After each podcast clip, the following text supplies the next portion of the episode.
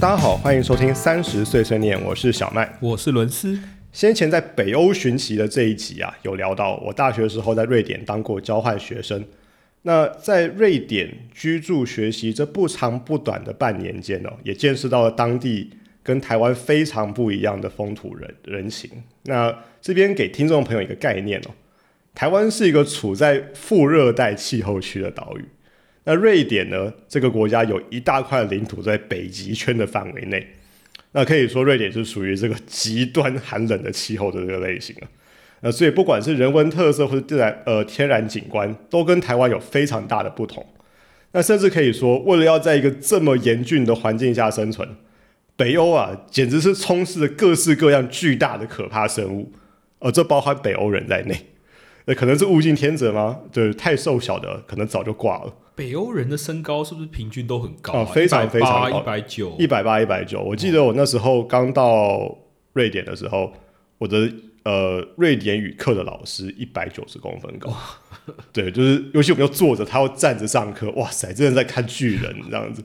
对，那看他拿笔都很好笑，他就四肢都很长，拿着一支小小的笔在这边，很有趣的一个景象，批改我们的作业，很有趣的景象。OK，那我大概永远会记得哦，我第一次飞去瑞典的时候，这个飞机缓缓在瑞典阿兰达机场降落的这个情景。因为那天其实天气非常非常的好，呃，这个天晴气朗，然后呃万里无云。那北欧因为它没有什么工厂啊，它人力实在太贵了。哎，但它主要的产业会是什么产业啊？呃，它它有一些品牌，然后外包出去。哦，对，那它呃也有一些科技业跟网络公司。了解了解。对，因为呃，像 Facebook 在。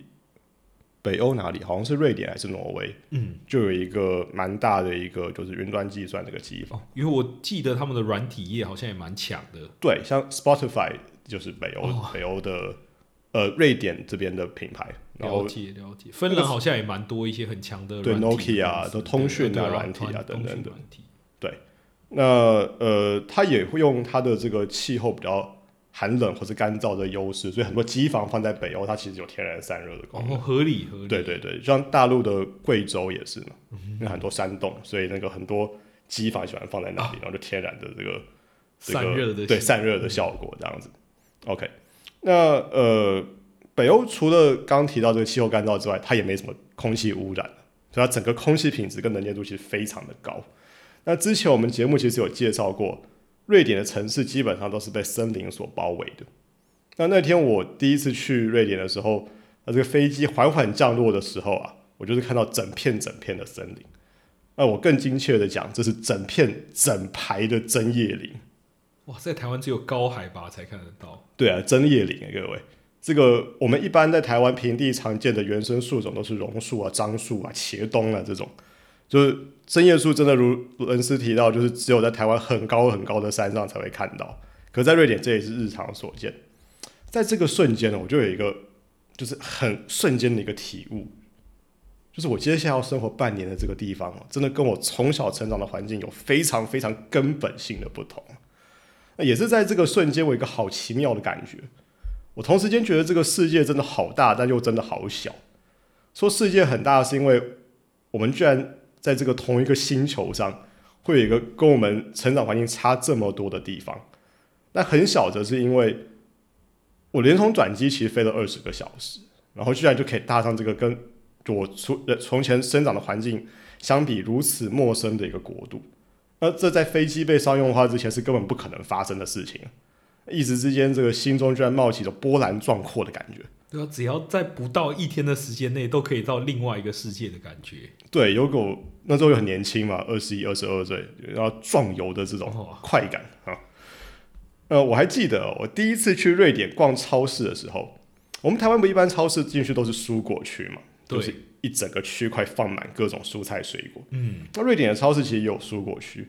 但与其说它是个蔬果的区域啊，不如说是个柜位，因为它真的有摆放出来的新鲜蔬果，就顶多摆了一个柜子，就一个柜子，不多，很少，而且完全充斥着我从来没有看过的东西。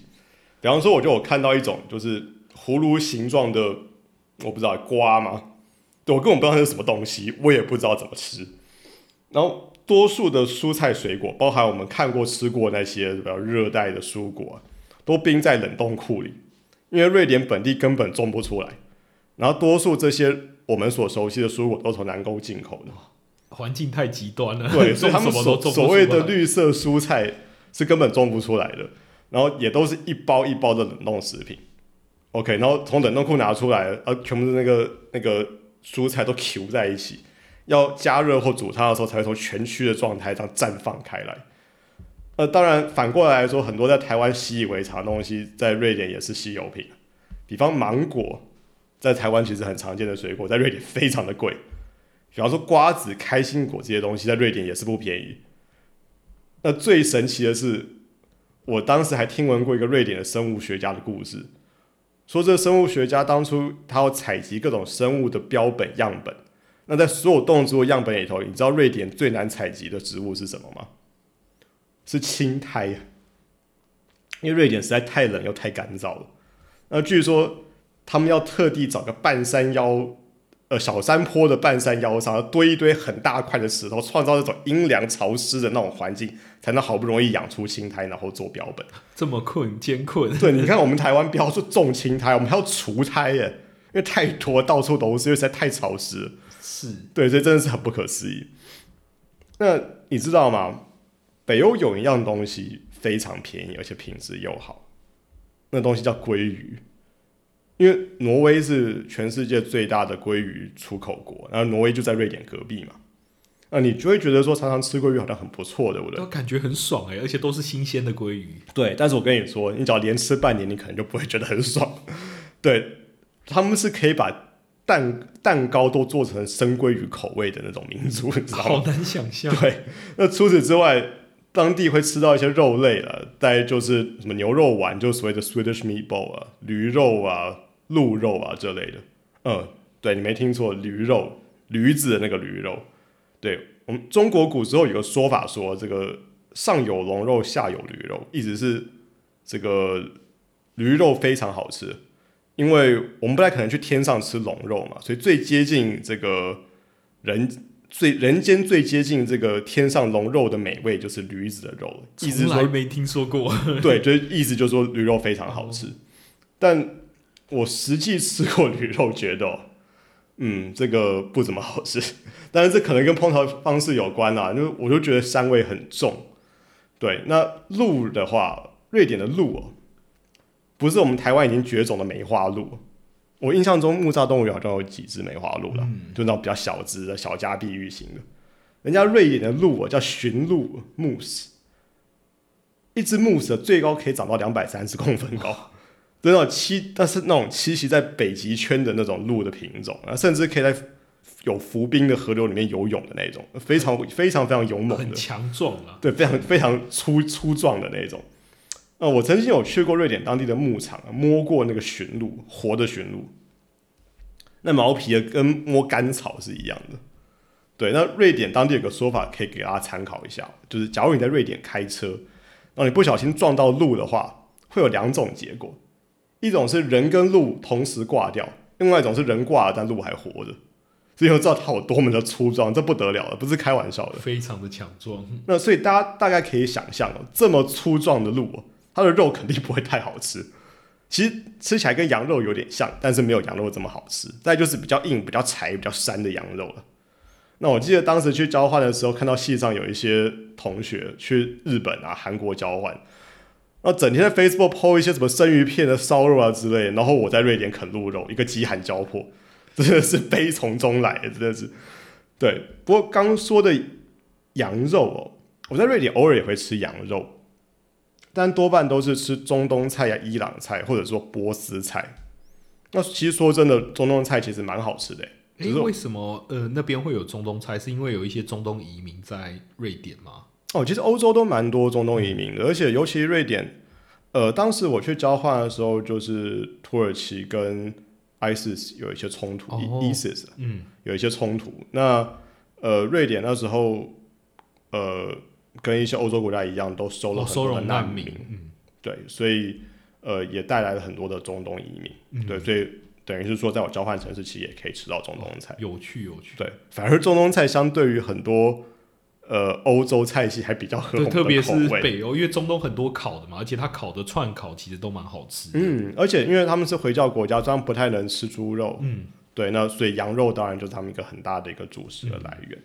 对，那只是我们在台湾比较少吃到了。对，那你说我当时觉得蛮好吃，或许我在台湾吃不会觉得那么好吃，但是毕竟人在北欧地区，这饮食已经不能挑剔了。我们常嘲笑说英国菜很难吃，但我跟你说，我交换的城市市中心最受欢迎的餐厅就是英国菜，fish and chips，而且是大排长龙、人声鼎沸的那种。所以我说真的，真的不能挑剔。哇，太难想象了，再挑剔就没了批评，只有 fish and chips 能吃在英国的。对，你那那那个在北欧已经是非常受欢迎的餐厅了，对，不要再挑剔了。好，那但不管怎么样的这个 cultural shock，怎么样的这个文化冲击，再怎么新奇的体验，我觉得都比不上那年冬天的极光之旅。那我们当年是一群港台的同学，真的实际前进到北极圈里面去看极光。哎，伦斯，我记得你也去看过极光哦，没错，我很幸运的那时候去冰岛玩，就有在冰岛看到极光。哦。你对极光有什么印象吗？其实我就只觉得很美而已，哦但有有有可能是我那时候有点醉啊，因为你知道冰岛嘛，大家要买个啤酒喝，然后喝一喝，诶，看到极光诶，然后就一一整片都是极光，然后就觉得很美这样子。那你确定那不是你的幻觉？没有没有，那是真的极光，我还有拍照。OK OK，确实啦，很多人对极光的印象就是很梦幻。那极光英文叫 aurora，那这个词是伽利略以罗马神话的曙光女神 Aurora 之名所创造出来的词汇。因为伽利略当时认为极光是这个太阳光反射从地球上升的蒸汽所所形成的。那时至今日，经过科学的证实啊，我们知道极光的形成其实是来自于太阳黑子，就太阳的高带电的粒子。然后喷射到地球上之后，与大气层中的原子碰撞所产生的发光现象。那我们可以把地球想象成一个超大的磁铁，所以地球两极就相当于这个磁铁的两极。那磁铁两极的磁力一定最大嘛，所以被吸过去粒子也越多，那产生碰撞跟发光几率也就越大，所以地球南北极有比较高的机会可以看到极光。对，以上节目是由高中地球科学小教室赞助提供。哇，长知识，有点生硬哦。对，好，事实上，人类发现极光的现象的这个时间其实非常早。那刚刚提到这个极光现象，不只是英文以罗马女神命名，甚至古今中外对于极光的一些描述都有带有一点这个神秘的神话色彩。那在北欧神话里头啊，女武神 Valkyrie 啊、这个角色其实在那个漫威雷神所有电影里头有出现。呃，当女武神们这个驱马在夜空奔驰时，他们在铠甲所闪耀的光芒就是极光。嗯，对，那这是北欧神话的一个意境，我觉得是个很美的说法，很美的故事。但是实际上有没有这么美哦？呃，实际上极光也是蛮美的啦，只是可能没有这么的有神话意境。为什么会这样呢？请听我娓娓道来。OK，我去瑞典交换那年是二零一三年，其实那年非常的幸运，因为前面提到这个太阳粒子的这个喷发，它是有周期的，然后十一年会有一次的喷发量是高峰，哇，十一年才一次十，一年一次，那二零一三年刚好就是十一年一次的高峰，哇，所以可以说二零一三年有非常高的机会可以亲眼目睹极光的风采。那我们一行人就从交换学校所在地 Uppsala 搭火车前往北极，那那趟火车我记得没错，要坐十四个小时。哇，好久，那一路北上前往位在北极的极光村叫 Kiruna。那你可能会觉得奇怪，为什么不坐飞机去了就好了？那原因非常简单，因为我们没有订到飞机，你就知道追极光的人有多少，那这个行程有多么的热门。太热门。他们的火车是卧铺火车吗？还是就一般的那种？啊，有卧铺的哦火车，有卧铺有卧铺的火车。那我说实话啦，北极极光村哦，你不看极光，其实也没什么事情可以做。你不像去南极还可以玩企鹅，所以很明显就是大家都是在去追这个十一年一次的这个极光的高峰期。就是专门为了追极光而跑过去的，是的，没错。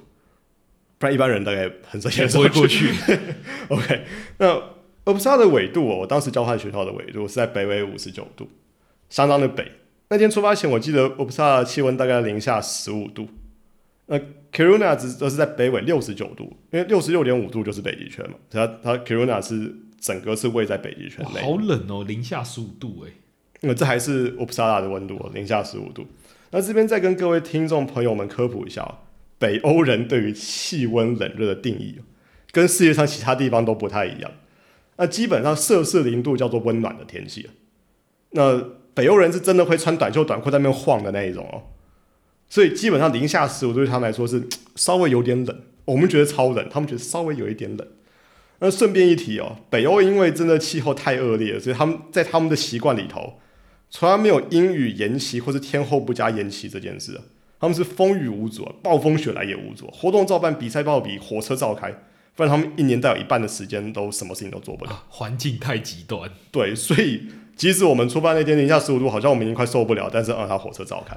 对，那总之啊，我们坐上火车后呢，发现这火车非常的舒适。对，像伦斯刚刚提到，它是一个有卧铺的一个火车。那它进到火车里头，现在有点像《Harry Potter》里头，就是去。霍格华兹那种火车，就车厢里头不只有卧铺，还有个小小的隔间，感觉是很漂亮的火车，也蛮现代而且蛮漂亮的。那它一个隔间可以坐四个人左右，车厢很高，然后在这个比头还高的地方有床，所以你可以爬到上层去睡觉。这种其实在欧洲蛮常见的，是。然后车厢其实也蛮宽敞的。那因为北欧人普遍比较魁梧啊，所以它这个车厢。不只说是宽敞，对我们这些体型来说，简直就是巨大很大，很大，很大。那那，总之，我们刚上火车，当然是非常的新鲜，非常的兴奋了。但大家要知道，十四个小时的夜班火车，再怎么嗨了，也是会累的。那累了就想说，好吧，那我们爬到上层的床睡一下好了。才发现事情不太对，怎么不太对法呢？这个这个床啊，也未免太高了吧？北欧 size，这爬不上去啊，而且没有楼梯是怎样？你就算上得去，你也下不来，会摔死啊！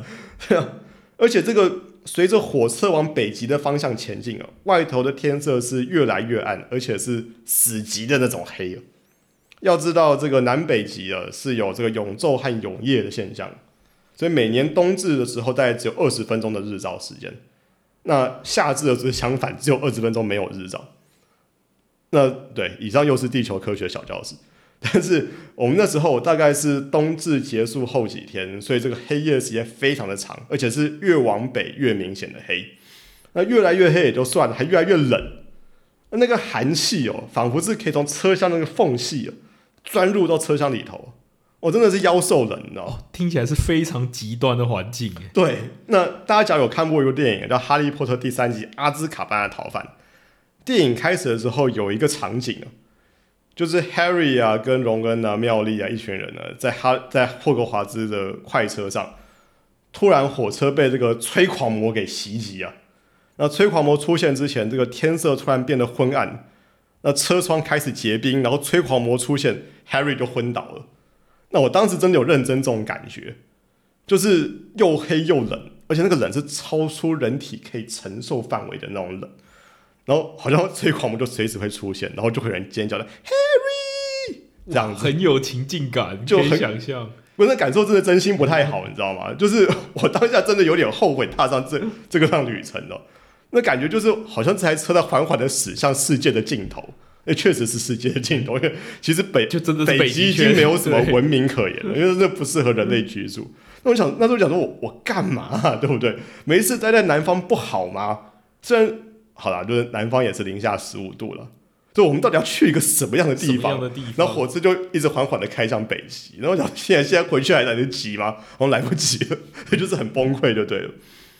那所幸啊，这个几经折腾之后，我们终于终于终于来到了 c a r o n a 终于踏在了这个北极圈的土地啊。那说时迟那时快，就在这时候，就在这时候，我们这集的节目时间也要到了。哇，断在一个非常精彩，大家正在期待北极光的故事。哎，想不到吧？我们节目就是个如此变幻莫测节目，这迅雷不及掩耳，这如同极光一样无法预测。好，那就像《哈利波特》第七集也是拆了上下两集嘛，呃，也是上集在一个很突然的时候结束，突然的时候很结束，大家正在期待后面的故事，后面精彩的故事。对啊，那更多极光之旅，就后来来到北极之后的奇妙遭遇了，且听下回分解。那今天节目就先到这边，感谢大家收听，我是小麦，我是伦斯，我们下期节目再见，谢谢，拜拜，谢谢大家。